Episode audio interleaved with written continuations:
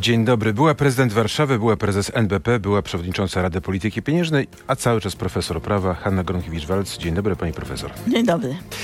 Mamy nową sytuację prawną. Czy jeśli parlament przyjąłby nowelizację ustawy Komisji Weryfikacyjnej, tą, którą zaproponował prezydent Donald Tusk, powinien się stawić przed taką komisją? Myślę, że ta komisja jednak nie jest nadal konstytucyjna, mimo tych poprawek, e, ponieważ e, konstytucyjna była tylko w tym przypadku komisja śledcza która z, ma inny charakter, z kogo innego się składa. W zasadzie nie wiadomo, co to jest za twór, ta komisja i nie przewiduje konstytucja takich organów, które mogłyby jednak na końcu wydawać mniej może restrykcyjne, ale jednak orzeczenia o chociażby o rękojmi, czy ktoś może nadal mieć rękojmie funkcji publicznych, czy nie. Także mi się wydaje, że to zrobione zostało na łapu capu. Ja uważam, że te zmiany, które zaproponował prezydent, niczego specjalnie nie zmieniają, bo co to znaczy sąd apelacyjny będzie rozpatrywał, czyli sąd powszechny, E, czy jaki karny, cywilny. E, e, no różne są, powiedziałam, porządki prawne, jeśli chodzi o gałęzie prawa. Także to była, poprzednia decyzja była administracyjna. Ona była sprzeczna oczywiście z konstytucją, bo, bo to tylko wymiar sprawiedliwości może te, te, takie wyroki, powiedziałabym, wydawać. Natomiast ona była w jakimś sensie spójna, bo jeżeli jest decyzja administracyjna, to wtedy do sądu administracyjnego, czy się komuś podoba, czy nie. Natomiast sąd powszechny, no to nie, nie wiem, rozpatrzy to jeszcze raz merytorycznie, będzie przesłuchiwał. Pani prezydent, ale tak, żeby nasi wszyscy słuchacze, którzy nie są ekspertami od prawa zrozumieli, bo y, są tam zmienione te rzeczy, które budziły największe kontrowersje, czyli mamy likwidację środków zaradczych i jest odwołanie do sądów powszechnych, a nie administracyjnych, czyli te opinie, które wyda komisja, no nie będą y, wiążące z mocy prawnej, tak? Nie będzie tych zakazów, a to budziło największe kontrowersje. No myślę, to nie zmienia sytuacji? Że jednak jeśli ktoś nie daje rękojmi, to nie daje rękojmi sprawowania, yy, powiedziałam, yy, funkcji, yy, którą... No ale to już nie jest zakaz. To jest tak, że ktoś przyjdzie no do jakiejś pracy i szef powie, mam to w nosie, nawet nie, nie, jeśli komisja nie, nie wydała ci złe Nie może powiedzieć, bo jeżeli na przykład w prawie bankowym czy w prawie o ubezpieczeniach jest brak rękojmi dla prezesa, to nie może zostać prezesem. W związku z tym, no po coś to jest, prawda? Brak rękojmi znaczy, że on się nie nadaje na tą funkcję i taka jest interpretacja w innych aktach aktach prawnych, to przecież y, trzeba jakąś wykładnię ogólną stosować. Poza tym, no, co za różnica, czy będą to posłowie, senatorowie, czy nie, jak to będą osoby sprzyjające y, opcji PiSu, prawda, czy PiSowi. Nie, zależy, kto tam pójdzie. Jeśli opozycja się zgodzi, też może wysłać swoich ekspertów. No myślę, że opozycja się nie zgodzi na swoich ekspertów, bo organ jako tako, Komisja Weryfikacyjna jest niekonstytucyjny i te trzy zmiany niczego nie zmieniają w mojej ocenie jako prawnika. To dlaczego prezydent kilka dni temu podpisał, wczoraj wniósł nowe zmiany, propozycje nowelizacji. Dlaczego to wszystko tak wygląda? I jeśli pani mówi, że tak jest, że to nie do końca znów będzie zgodne z konstytucją, no nie do końca sama to prezydent nie wie o tym? No myślę, że, że prezydent podpisywał szereg aktów, które były niezgodne z konstytucją, szereg ustaw w związku z tym to jest kolejny przypadek i próbuje się ratować jakoś. E, prawdopodobnie były jakieś telefony z Unii Europejskiej, czy, czy sam premier Morawiecki w jakimś się zasugerował, czy, czy ze Stanów Zjednoczonych I, i w związku z tym to szybko zmienił. Nie wiem, czy napisali to, napisała to Unia, ten nowy projekt, czy sam na to wpadł. No w każdym razie to jest kompletny chaos, kompletny chaos. Naprawdę jako prawnik nie mogę zrozumieć, jak można było to podpisać podpisać i potem w ciągu doby zmienić e, stanowisko i teraz jeszcze oczekiwać, że to szybko będzie zmienione. Przecież ten Senat ma znowu 30 dni. Czy opozycja powinna poprzeć w parlamencie taką nowelizację? Nie powinna, nie powinna, nie powinna popierać żadnej takiej komisji, która nie jest przewidziana. E, to jest poważna komisja, poważne zarzuty. Współpraca z, e, powiedziałam, jakieś porozumienie na rzecz Rosji. No to, to jest po prostu zdrada stanu. To powinno być, odpowiednie organy powinny dochodzić tego, czyli czyli po prostu policja, prokuratura i, i, i to powinno być postępowanie karne, jeżeli są dowody na to, że ktoś współpracował z Rosją, prawda? To komisja ma zasadność, czy nie? Bo prezydent wczoraj mówił, że chce wiedzieć, kto stoi za wieloma decyzjami. Chciałby usłyszeć, co na przykład powie Waldemar Pawlak, ale też zarazem no były prezes Orlenu, pan Jasiński. No, myślę, że, że on był ministrem skarbu też. Nie wiem, kiedy on podpisywał tę umowę, bo już tego nie pamiętam. Pan Jasiński. Nie może prezydent sobie życzyć, y, kto ma być przesłuchany. Y, to jest komisja, która y, nie jest komisją prezydencką. Nie wiem, czy on tam da swoich ludzi. Według mnie strasznie się wkopał, mówiąc o tym, kogo chce przesłuchać, bo to jest... Nie, nie, on powiedział, że chciałby usłyszeć, tak? No, usłyszeć. takich ludzi, no, czyli dowiedzieć się, kto stał nie, za pewnymi decyzjami. Nie, nie ja da się, chciał. Nie da się usłyszeć, jak się nie, nie zapyta, prawda? Jak się, jak się nie będzie jakichś pytań do tych osób skierowanych. Także myślę, że, że no, różne rzeczy można, można pytać, ale ja uważam, że on nie ma ma prawa e, jako prezydent sugerować, to powinien stanąć przed tą komisją, to tylko mogą zrobić, chociaż no, znaczy nie mogą, bo to No nie jest dobrze, konstytucyjne. komisja ma zasadność zdaniem pani? Ja nie mówię, że tak, o, weryfikacyjne, ale jakakolwiek, która by wyjaśniała wpływy rosyjskie w polskiej polityce. No to powinna być komisja śledcza, że są takie zarzuty i są niepewności, to, to tak jak kiedyś chyba powiedział Donald Tusk, zresztą nie wiem, czy powiedział, czy nie, ja, ja to mówię, że, że, że komisja śledcza No, Donald być... Tusk jakiś czas temu chciał, żeby komisja taka powstała. No, ko- komisja śledcza, żeby powstała, no to oczywiście jeśli są takie e, sugestie, sama, same wszystkie podsłuchy, no, usowy, nieusowy, wszystkie te działania powinny być absolutnie podejmowane przez komisję śledczą, która potem skieruje pewne wnioski do prokuratora. No jednak jesteśmy państwem, w którym jest trójpodział władzy. Czyli gdyby komisja była komisją śledczą, to pani by doradzała, żeby opozycja za taką komisją Za głosowała. komisją śledczą oczywiście może głosować, tylko nie w- pół roku przed wyborami, bo to oczywiście e, sugeruje, e, sugeruje, powiedziałabym, e, że, że będą przesłuchiwane te osoby i blokowane te osoby, które są źle widziane przez partię e, rządzącą. Wie pani, czemu o to pytam? Bo też za granicą takie komisje są we Francji parlamentarna, z 200 stron raportu. Niemcy chcą taką komisję powołać, nawet e, na polski kasus się powołują, że taka komisja właśnie w Polsce ma powstać. Czyli to nie jest tak, że ktoś tutaj w Polsce jest, Są komisje śledcze. Ja czytałam dokładnie tą Francję. W Francji są tylko parlamentarzyści. Czyli to jest komisja śledcza, bo w komisji śledczej są tylko parlamentarzyści i to oni głównie się zajmują panią Le Pen, y, tą, którą tutaj gościł nasz rząd. Także chodzi o to, że ona pożyczyła pieniądze od, od rosyjskich banków. Ona się y, tłumaczy, że francuskie banki nie, nie, już nie chciały jej udzielić kredytu. Nawet niedawno to było w jakimś programie. No ale akurat na nią jest, że tak powiem, chęć przesłuchania. Czyli co, tam wolno, a u nas nie? Nie, nie, no niech będzie komisja śledcza. Jestem za tym. O, Tylko- może w przyszłym parlamencie, bo w tym to już nie ma szans. No w tym no, przed wyborami w ogóle nie ma sensu prowadzenia takiej komisji śledczej. Czy decyzja prezydenta o tej nowelizacji wpłynie na liczebność marszu 4 czerwca, który jutro ma przejść przez Warszawę, jak pani myśli? Ja myślę, że to był w ogóle cała ta ustawa jest e, strzałem w stopę, e, tak już powiedziałam w jednym z wywiadów, dlatego że to ludzi strasznie bulwersuje. Ja Zauważyłam, że ci, którzy byli obojętni, będą mm, starali się dojechać, o ile im się tylko uda. Że myślę, że, że to będzie wielki sukces, chociaż e, to jest kró- krótki odcinek tylko od placu na rozdrożu na, na plac zamkowy. To myślę, że nie wiem, czy w ogóle dojdą. Będzie Czyli tyle pre- osób. Prezydent stoi za sukcesem marszu 4 czerwca? No to tak jest, że nigdy nie wiadomo, nigdy nie wiadomo, jak to się mówi, e, co spowoduje jakiś skutek. Na pewno Polacy są takim e, osobowością i takim narodem, takiej osobowości, że protestują. Pani sama pójdzie jutro? Ja będę, o tak bym powiedziała. Mhm, mhm. A, y, a spodziewa się pani jak dużej grupy? Są nawet takie szacunki, że i 300 tysięcy może do Warszawy przyjechać. Nie wiem, czy są realne. E, Trudno mi powiedzieć, zobaczymy w, zobaczymy w niedzielę. A czego pani się spodziewa po takim marszu? Czego oczekuje? Co on może zmienić? No, On zawsze zmienia nastawienie rządzących. Myślę, że, że opór społeczny i, i krytyka też zmieniły nastawienie pre, prezydenta do tej ustawy. Nagle się okazało, że można te rzeczy zmienić. Ja uważam, że i tak to nic nie pomoże, bo sama ustawa jako taka jest niekonstytucyjna i na pewno Trybunał Konstytucyjny, który byłby inny niż pani Julii Przyłębskiej, to by na pewno stwierdził, niekonstytucyjne, że bez problemu, bo tam e, konstytucjonaliści mówili, że jest 10, 10 miejsc, gdzie łamie się konstytucja. Ja już tego nie weryfikowałam. Na koniec, dosłownie 30 sekund zapytam panią o ten Trybunał. Myśli pani, że Trybunał zajmie się jeszcze przed wakacjami? Słynną ustawą o Sądzie Najwyższym, co zmieni sytuację w sprawie KPO? Trybunał jest tak niestabilny, nieprzewidywalny, że naprawdę nie wiadomo, co będzie. Hanna Gronkie- Gronkiewicz-Walc jest naszym gościem. Przypomnę, dziękuję pani profesor, dziękuję pani prezydent, dziękuję państwu słuchaczom radia. Przenosimy się do internetu i tam dalszy ciąg rozmowy. Czekamy, zapraszamy. Hanna Gronkiewicz-Walc, przypomnę, jest naszym gościem. Pani prezydent, pani profesor, ten marsz miał być pierwotnie przeciwko drożyźnie, ten jutrzejszy, 4, 4 czerwca w Warszawie. No ale inflacja spada, bezrobocie mamy bardzo małe. Co więcej, jesteśmy tą gospodarką, która się najszybciej rozwija, jeśli chodzi o kraje OECD. Ostatnie dane są takie, że Polska jest na czele listy.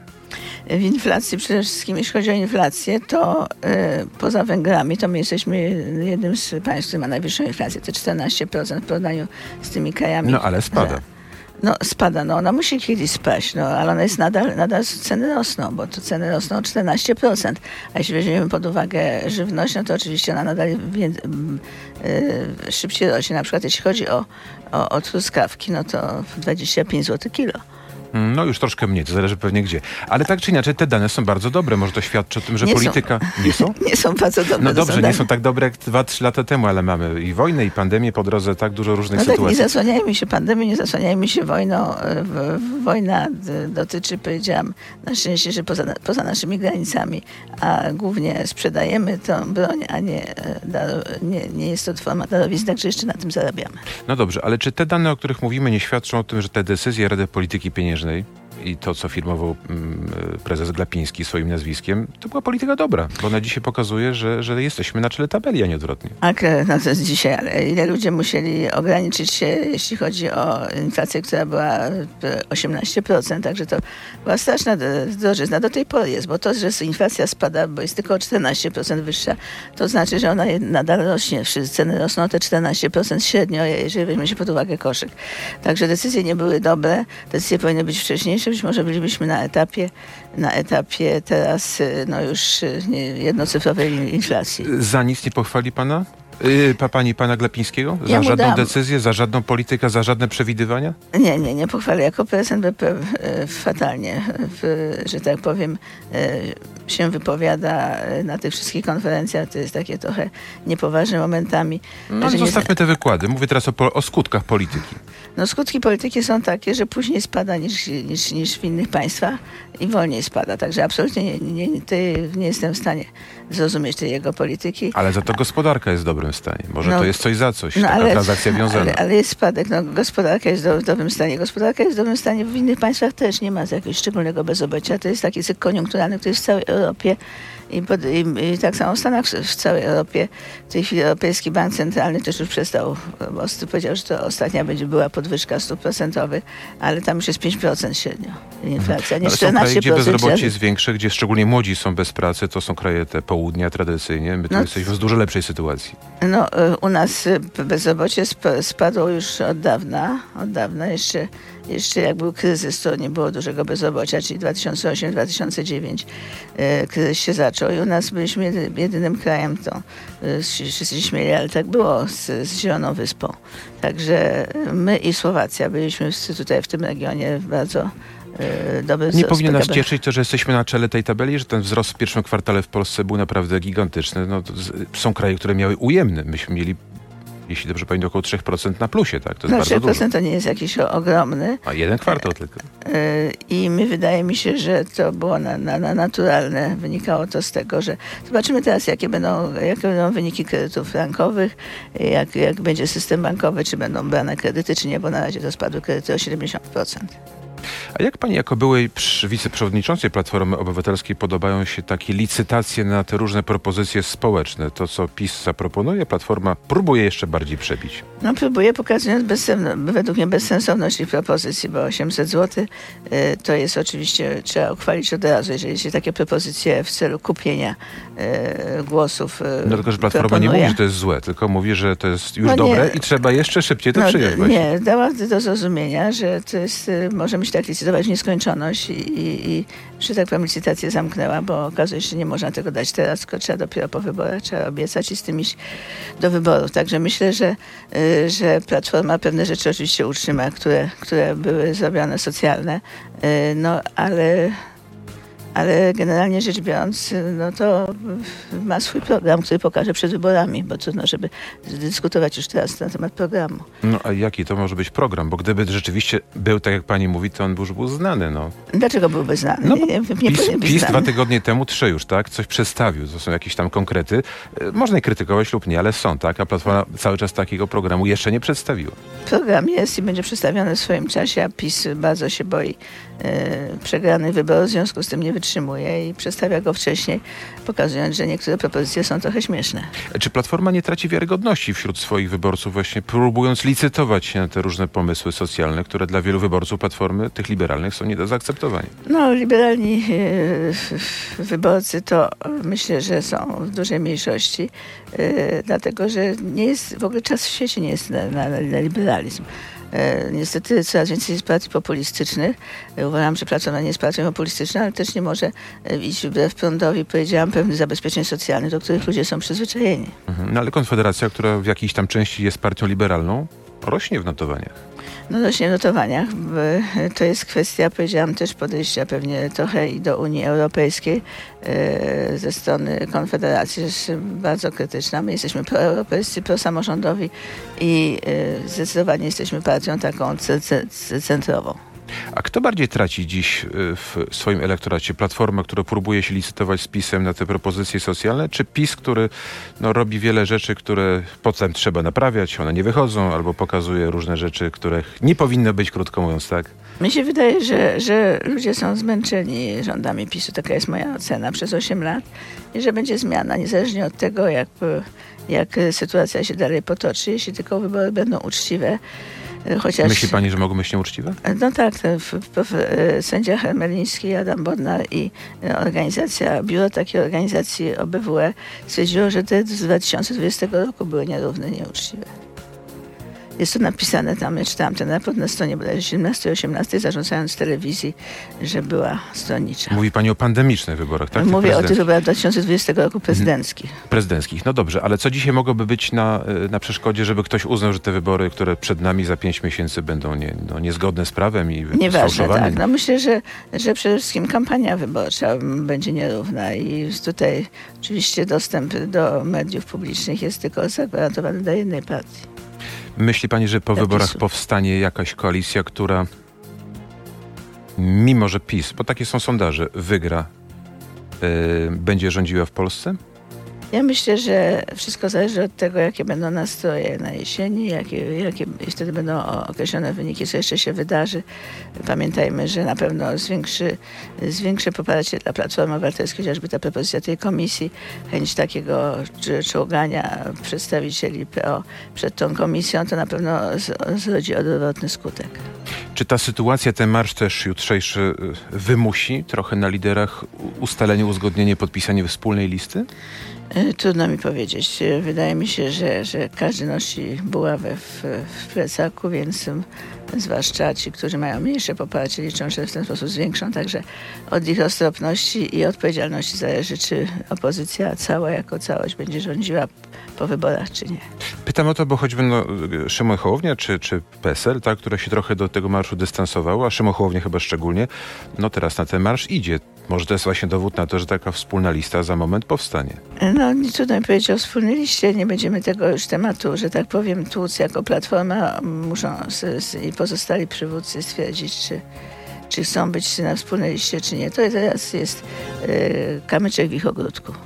Pakt senacki, bo widzę, że śledzi pani politykę bardzo mocno. Pakt senacki ma szansę, żeby, żeby rzeczywiście zaistniał?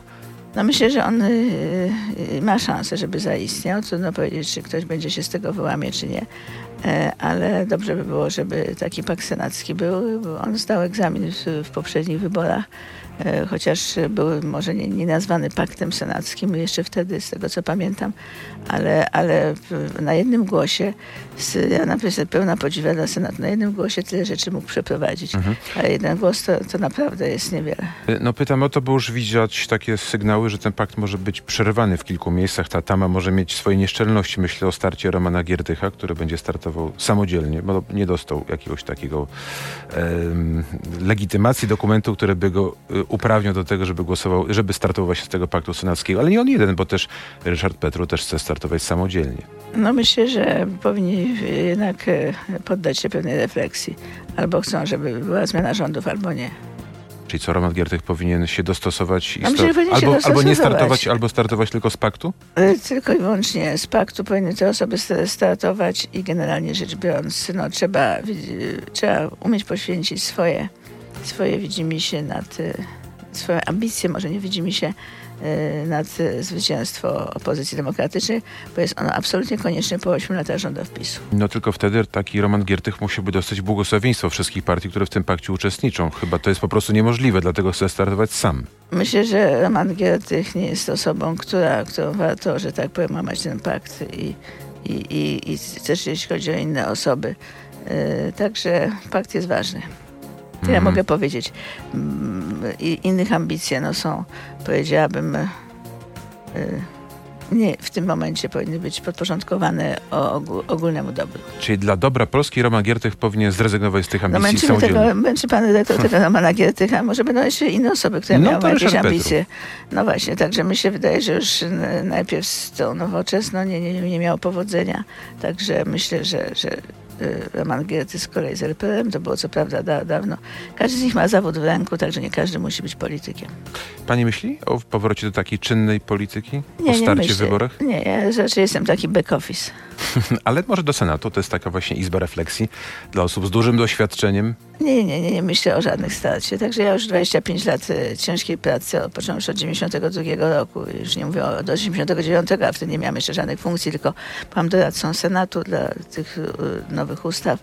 E, Także ja już swoje odpracowałam. Teraz powinno być nowe pokolenie. Cieszę się, że jest Rafał Trzaskowski po mnie w Warszawie i to jest właśnie nowe pokolenie, które powinno e, pracować dla Polski. A Rafał Trzaskowski powinien zostać w Warszawie? Powinien startować na drugą kadencję, starać się o to, żeby w tej Warszawie jeszcze dopełnić to, co planuje? Muszę, o tym musi zdecydować partia. Wydaje mi się, że, że potencjał ma na prezydenta Polski y, dość duży, bo gdyby uczciwie były wybory, właśnie to według mnie, ja to powtórzę, co już raz mówiłam, byłby prezydentem y, Polski, dlatego że nie miał równego dostępu do, y, do mediów.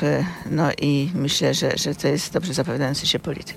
Powinien może już dziś zastąpić Donalda Tuska, bo są takie głosy w różnych miejscach. Powinien, powinien być ten tandem Tusk-Trzaskowski. Przed wyborami jeszcze? Tandem, tak. Oni cały czas powinni we dwóch działać, tak jak działają.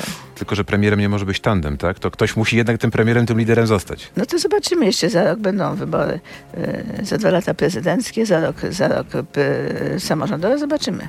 Nie, nie, nie dzielimy skóry na niedźwiedziu, nie ma co, że tak powiem, działać e, na zakładkę. A gdyby dziś Rafał Trzaskowski zastąpił już Donalda Tuska jako lidera, są takie głosy także w Platformie, może by to dodało jeszcze więcej głosów, sprawiło, że taka wspólna lista, o której my mówiliśmy, byłaby możliwa. Myślę, że, myślę, że dwie osoby, tak jak dzisiaj jest Tusk i wspomagający mu Rafał Trzaskowski, jest to optymalna sytuacja. Rafał Trzaskowski bardziej byłby lepszy na premiera czy na prezydenta? Myślę, że każdy z nich mógł być i prezydentem, i premierem. W jakimś sensie podzielą się pewnie e, swoimi aspiracjami. Najważniejsze, żeby pracowali wspólnie i tak jest dzisiaj. Czy gdyby Rafał Trzaskowski został premierem albo prezydentem za te dwa lata, o których pani mówi, ta polska polityka byłaby inna? No myślę, że, że byłaby inna, że jednak on nie obraża przeciwników, e, nie, nie, nie łamałby konstytucji. Mam taką wiarę w niego, dlatego też go namawiałam, żeby został kandydatem na prezydenta Warszawy. To ostatnie pytanie moje, co PiS musiałby zrobić, żeby w Warszawie wygrać wybory samorządowe? Nie wiem, no były różne próby. Rafał Trzaskowski wygrał w pierwszej turze te wybory, e, więc e, znaczy się, że, że, że, że PiS no, e, nie kojarzy się warszawiakom, większości warszawiakom z partią, która, która rzeczywiście gwarantuje rozwój Warszawy. Nie ma tu żadnych szans? Ja nie jestem od oceny szans. Myślę, że bardzo mało. Patryk Jaki próbował rzeczywiście różnych metod, również przez zawołanie mojej osoby, ale, ale i tak Rafał Trzaskowski wygrał w pierwszej turze. Była prezydent Warszawy, była prezes NBP, była przewodnicząca Rady Polityki Pieniężnej i była wiceprzewodnicząca Platformy Obywatelskiej, a wciąż wykładowca i profesor prawa Hanna Gronkiewicz-Walc. Dziękuję pani prezydent za spotkanie. Do Dziękuję. zobaczenia, dobrego dnia.